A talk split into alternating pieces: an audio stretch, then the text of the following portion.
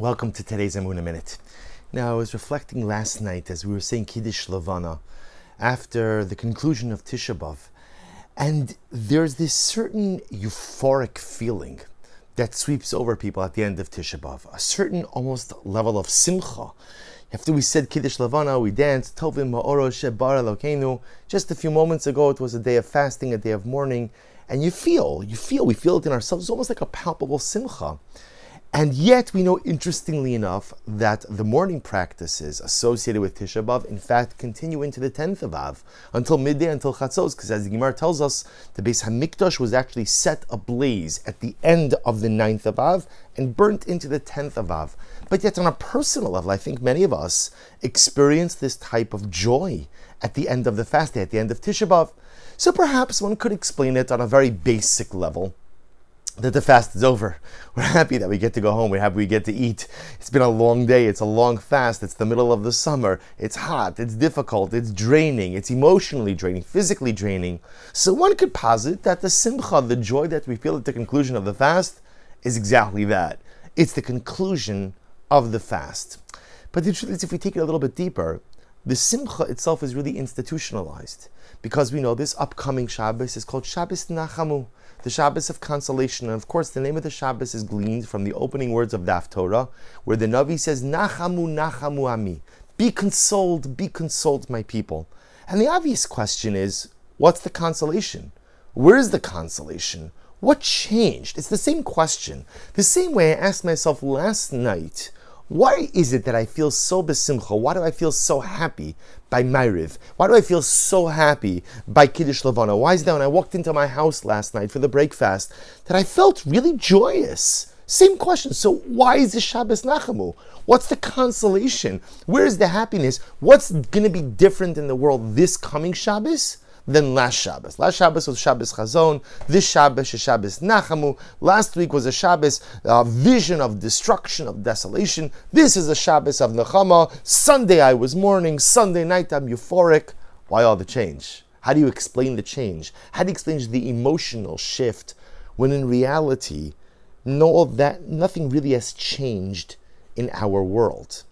And perhaps the answer to this is found in the very meaning of the word nechama. We often translate nechama as consolation, which is a correct meaning. But amazingly enough, the first time the word nechama is used in the Torah is all the way in the beginning, or I should say, in the end of the first parsha, in the end of Parshas Bereshis, where after Hashem creates Adam, and unfortunately, again, it doesn't take long for man to experience a downward spiral. And the pasuk says this is in chapter six, verse six, vav vav in Bereshis, vayinochim Hashem ki asa es ha'adam. Literally, vayinochim. What it will translate that word in just a moment. God was God was vayinochim because He created man. Vayisatzei valibo. He was very sad. And Rashi says, what does that mean? Vayinochim.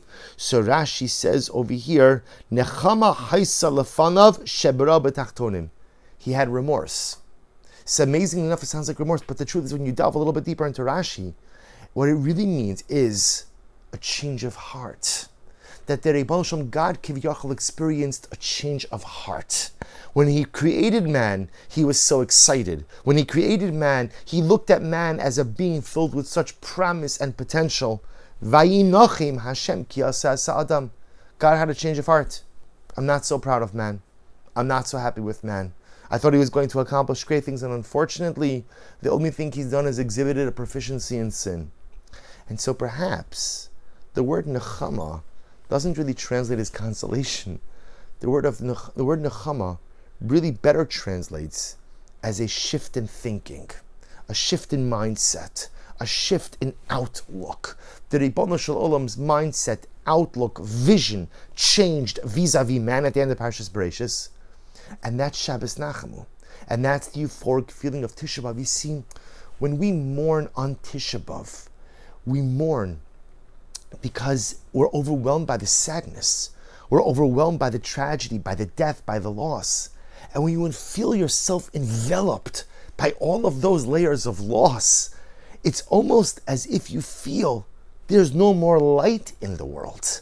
There's no more good in the world. There's no more blessing in the world. How many stories of tragedy do I have to read? How many different tragic accounts and tragic episodes do I have to relive? And this is how we spend our Tisha B'Av. And you spend enough time mourning, you begin to feel that the world is all darkness, that the world, there is no light. And then something amazing happens. We get up at midday and we begin to regain our disposition.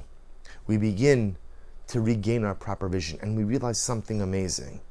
We've suffered a lot. We've suffered as a nation. Many of us have suffered as individuals. But we are not down and out. We're not done. Our story is not over. As a people, there are not only chapters to be written for Klal Yisrael, there are books, there are series to be written in Klal Yisrael. And as individuals, even if I've encountered adversity and difficulty, I'm not done. It's not the end of my story. It's not the end of my road. I have more to write. I have more to do. I have more to accomplish. I have more to be. And that's the euphoric feeling of Motzei Tisha. It was a grueling day, a heartbreaking day, an overwhelming day, a day in which at times I felt like I can't see the light at the end of the tunnel. I can't even see the end of the tunnel. I can't see anything except the darkness, the death, the despair that is all around me. And then I get up, and then I daven Ma'ariv, and then I say Kiddush Levana, and then I'm going to go home and eat, and I say, wow, it's not the end. There's so much more to be written, there's so much more to be done, there's so much more to be accomplished. And that's the euphoric simcha. That's the euphoric happiness. My story's not over. It's just beginning. And this is Shabbos Nachamu. Shabbos Nachamu doesn't simply mean a Shabbos of consolation. It means a Shabbos where we shift our thinking, we shift our mindset. We can't ignore the traumas and the tragedies of the past, but I could put them in perspective. They don't define the totality of who we are as a people. They do not mark the end of dynamic growth as a people. There is more to do. There is more to accomplish. And as soon as I know that, I lick my wounds, I bandage my wounds, and I move forward. That's nechama, a change of perspective. I will not be sidelined by the difficulties, the tragedies, and the adversity of life. I will move forward. And that is true as an individual as well. I come to Shabbos Nachamu, and although maybe I've been through a lot, Maybe I've had my struggles. I've had my ups and downs. I've had my successes, but maybe I even have had more failures. Those failures cannot sideline me. Those failures will not sideline me. I have more to do. I have more to accomplish. I have more to be. That's the simcha of Motzei Tisha.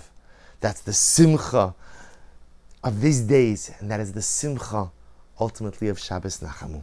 Wishing everyone a wonderful day.